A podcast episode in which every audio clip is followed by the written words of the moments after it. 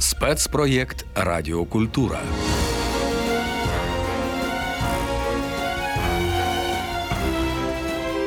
Радіопубліцистичний серіал Авантюристи. 30 історій про героїв і лиходіїв. Історії написав і прочитав відомий письменник Владислав Івченко.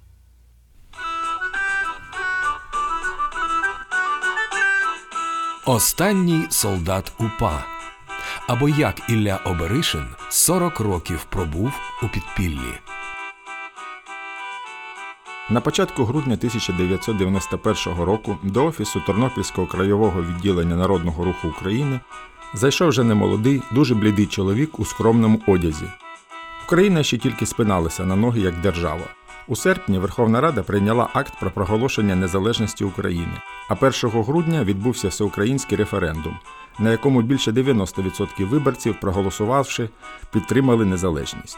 І ось в цьому вихорі подій до Тернопільського осередку народного руху, головної тоді демократичної сили, що виступала за незалежність, прийшов чоловік і заявив, що він Ілля Оберишин, підпільник, боєць УПА, який вже багато років перебував у підпіллі. Навіть у ті дивовижні часи розпаду імперії, коли траплялося багато всього небувалого, ця заява виглядала зухвалою. Всі ж знали, що останні бої з УПА відгриміли багато років тому. Ті бійці, які вижили, встигли відсидіти великі терміни ув'язнення в таборах і вийти на свободу. Який такий підпільник? Тодішній голова Тернопільського краєвого проводу Народного руху України Іван Бойчук досить скептично поставився до слів незнайомця. Як згадував зі сміхом саме Беришин, він, мабуть, уперше побачив бандерівця так близько. Ілля наполягав на своєму. Пан Бойчук подзвонив голові Тернопільської облради Богдану Бойко. Той теж дуже здивувався і запропонував звернутися до новоствореної СБУ та органів внутрішніх справ. Але тут запротестував сам Оберишин, який розумів, що в СБУ працюють колишні КДБшники, а в українській міліції ті самі співробітники, що й в радянській. Чи не спробують вони арештувати його, не дивлячись на всю українську незалежність? Вирішили не поспішати і кілька тижнів почекати. Знаєте, я ходив по Тернополю, дивився на людей, слухав розмови, ночував на залізничному вокзалі. Усе це побачене і почути дуже пригнічує. Тут все ж таки Україна, вже гімн ще не вмерла виконують, а я ще у підпіллі. Крім того, я був хворий. Коротше кажучи, я ще раз пішов до руху і кажу: хлопці, робіть хоч що-небудь. Це було вже наприкінці січня 1992 року, згадував Ілля Оберишин. Тоді голова облради зателефонував місцевим керівникам СБУ і МВС. Вони приїхали, почали розпитувати Ілью, хто він такий, чим займався, як потрапив до підпілля і так далі. Генерали теж не могли повірити словам Іллі. Згідно з усіма документами КДБ та міліції, спротив УПА припинився вже багато років тому. Жодних неспійманих бандерівців не залишилося. Генерали пішли, два тижні перевіряли архіви, а потім прийшли знову і підтвердили слова Іллі.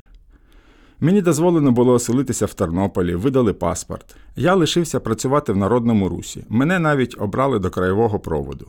А 1993 року я очолив обласний меморіал, розповідав Ілля Оберишин. Це був несподіваний щасливий кінець цієї дивовижної історії. Але яким же був початок? Радіопубліцистичний серіал Авантюристи 30 історій про героїв і лиходіїв. На Радіо Культура слухайте історії відомого автора детективів Владислава Івченка.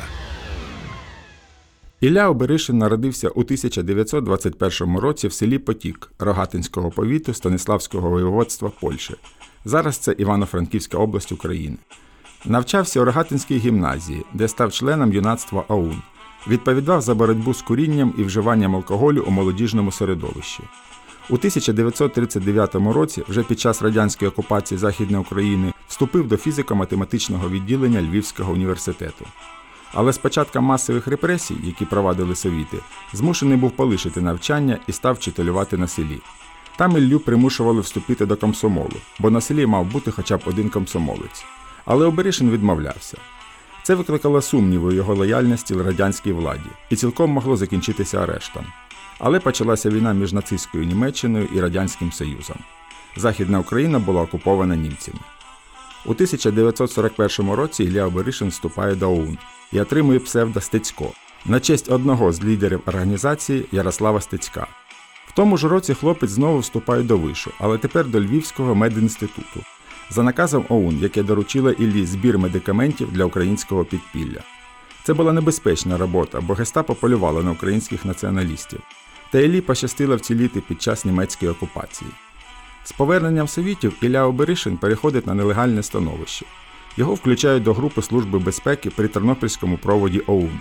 Як згадував Беришин, в групі було півсотні бійців. Рейд Тернопільщиною супроводжувався частими боями, в яких загинуло трохи менше половини бійців. Служба безпеки ОУН мала вести боротьбу з агентами, яких радянські спецслужби масово інфільтрували до лав повстанців. Досвіду розвідувальної, а особливо контррозвідувальної роботи, самі бійці ОУН мали небагато, то доводилося користуватися захопленими в НКВС матеріалами і посібниками, які перекладалися українською. Як людина з медичними навичками Іллю Беришина спрямовують до Українського Червоного Христа, допоміжної структури УПА, яка займалася наданням допомоги хворим та пораненим бійцям.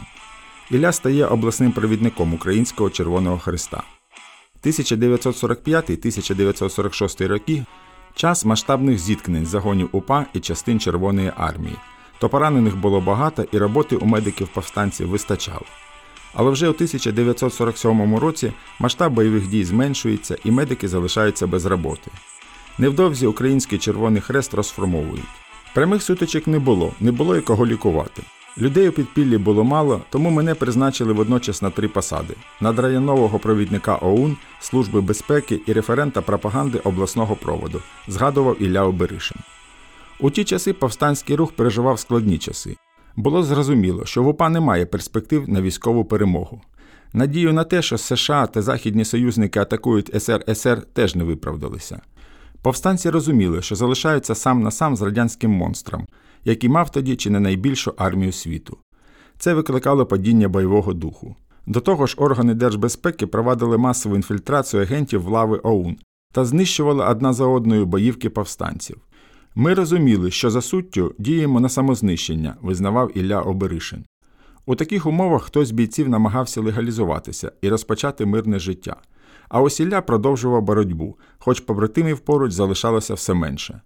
Давно відійшли у минуле десятки, навіть сотні повстанців. Тодішні боївки переважно складалися з кількох людей. На початку 1951 року боївка Іллі Оберишина зайшла переночувати до хати на краю села. Та виявилося, що повстанців вже чекала засідка. Совіти оточили хату, повстанці почали відстрілюватися, хата загорілася. Ніхто не врятувався, окрім Іллі, якого в хаті не було. Так він залишився сам, без бойових побратимів. Організоване підпілля припинило існування. Після смерті друзів я декілька разів виходив на явки, але жодного разу нікого не зустрів. Люди, які були готові у 1944 році пустити собі кулю в лоба, але не здатися, у 1951-му морально зламалися. Багато хто боявся. За склянку води для підпільника давали роки тюрми, розповідав Ілля Оберишин. Після кількох місяців пошуків та блукань лісами Оберишин вирішив піти у глибоке підпілля. Він розумів, що видати його можуть ті, хто його знав, то розірвав стосунки практично з усіма знайомими. Так почалася 40-річна підпільна одіссея нашого героя. В історії українського повстанського руху було декілька випадків, коли боротьба, яка, здавалося б, закінчилася ще у 50-ті роки, продовжувалася значно довше. Радіопубліцистичний серіал Авантюристи 30 історій про героїв і лиходіїв. На Радіо Культура слухайте історії відомого автора детективів Владислава Івченка. Треба розуміти, що перебування в підпіллі було не тільки вкрай небезпечним, але й дуже шкідливим для здоров'я. Нелегальне становище означало, що людина позбавлена гідних умов життя і медичної допомоги. Якою ціною давалося підпілля, згадував Ілля Оберишин. Коли я хворів, я намагався залізти подалі у хащі, як ведмідь. Так, щоб мої рештки, якщо і знайдуть, не змогли б упізнати. Звичайній людині важко уявити, як тяжко довгі роки бути одному, але людина до всього звикає. Я терпів голод, не притомнів, доводилося лизати росу з трави, коли не було сил знайти воду. Але при всьому цьому Ілля Оберишин і не думав про те, щоб здатися. Я не боявся покарання, я просто хотів лишитися вірним своїм ідеям, не говорити з ворогом, не виправдовуватися, навіть якби мені довелося вмерти в лісі. Довгий час радянські спецслужби дуже мало знали про Оберишина. Їм було відомо про референта Служби безпеки ОУН на псевдо Стецько, але нічого більше. Лише наприкінці 50-х років, коли КДБ арештувало колишнього інститутського товариша Ільї, підпільника, який жив за фальшивим паспортом, той назвав справжнє ім'я Стецька, вказав, звідки він родом. Після цього КДБ почало допитувати родичів Ільї, шукати його сліди навіть за кордоном, в Європі та США, бо підозрювали, що він виїхав туди. Припустити, що Обришин ховається тут, під боком, в КДБ не могли. Іллі допомогло те, що він припинив будь-які зв'язки з родиною. Батько загинув ще у 1944 році, коли у дворі будинку вибухнув снаряд. Залишилися матір, брати і сестри, які давно подумки вже поховали Ілька. Він же ховався, в тому числі завдяки допомозі кількох людей, яким довіряв. Зокрема, Оберишину допомагав його знайомий Василь Цетнар, що жив у селі Городничі під Волочиського району. Колись саме Оберишин порадив Цетнару легалізуватися і навіть вступити до КПРС. Чоловік зробив хорошу радянську кар'єру, став головою колгоспу, отримав орден Леніна. Але про товариша не забув. Всі ці довгі роки підтримував його. Та головною постаттю, що уможливила 40-річне підпілля Ільї, стала Емілія Турчин з села Городниця Підволочиського району. Ще наприкінці 40-х років Ілля Оберишин ночував на горищі будинку Турчинів і закохався у дівчину. І коли залишився без побратимів, то після довгих блукань прийшов до Емілії, яка впізнала його і сховала на горищі. Згодом Емілія завагітніла і народила сина. Для гуцульського села це був скандал. Дитиною зацікавилося і КДБ, яке хотіло знати, хто батько. На допиті Емілія збрехала, мовляв, нагуляла дитину від сестриного чоловіка, того самого Василя Цетнара. Той підтвердив, що хлопець його син. В документах у хлопчика було записано вигадане по батькові Романович. Коли хлопцю виповнилося 12 років, матір розповіла йому про батька на горищі. Хлопець зберігав таємницю, хоча раз, коли грав з хлопцями у футбол і м'яч залетів на дах, втратив обережність і попросив тата скинути м'яч. Друзі чи то не зрозуміли, чи то зробили вигляд, що не зрозуміли. На горищі у Ільї був дерев'яний лежак за димарем і три електрогрілки. Чоловік регулярно робив фізичні вправи, жадібно читав газети. Коли вдома нікого не було, спускався вниз і тихенько вмикав телевізор чи радіо. З горища спускався нечасто. Кілька разів вночі ходив пішки до Тернополя, це за 40 кілометрів, навіть проходив повз будівлю обласного КДБ. Ночував на вокзалі чи в копиці сіна. Інколи спрагли сонячного світла, міг вранці піти і цілий день ходити полями кукурудзи, а вже по темному повертався. Так тривало аж до грудня 1991 року. Ілля не довіряв перебудові, але коли почув про результати референдуму, вирішив, що досить ховатися. Після кількох тижнів в Тернополі йому повірили. Міська рада Тернополя подарувала ветерану квартиру. Ілля Оберишин з'їздив до США, де зустрівся з бойовими побратимами. Написав книгу спогадів півстоліття у підвалі. Також Оберишин відновив стосунки з родичами. Коли приїхав до рідної хати, побачив у дворі якогось старого, в якому ледь впізнав брата. Той Іллі спочатку не повірив, боявся, що це якась провокація. Пам'ять про допити в КДБ була ще свіжа. Чоловіки довго сперечалися, а потім брат схопив Іллю за руку і придивився.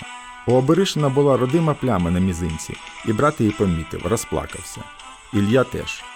10 жовтня 2007 року указом президента Іллю Оберишина було нагороджено орденом за заслуги третього ступеню. За місяць Ілля помер. Його дружина Емілія пережила його на 4 роки. Така ось вражаюча історія боротьби і кохання. Якщо ви думаєте, що боротьба закінчилася, то дарма. Щоб переконатися, почитайте матеріали про Ілью Оберишина російською. І автори всіляко намагаються применшити та висміяти боротьбу Іллі Оберишина. Здається, багатьом в Росії досі мулює те, що людина могла вистояти у протистоянні з нелюдським режимом. І відповісти заздрісникам можна словами самого Ільї Оберишина. І все ж я вважаю, що переміг я, а не більшовики.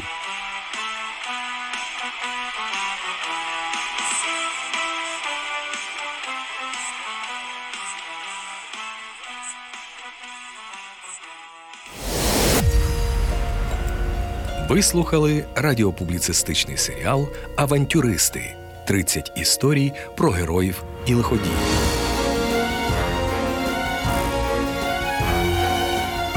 Написав і прочитав відомий письменник Владислав Івченко. За режисерським пультом Марина Гольцева, продюсерка проєкту Світлана Свиридко.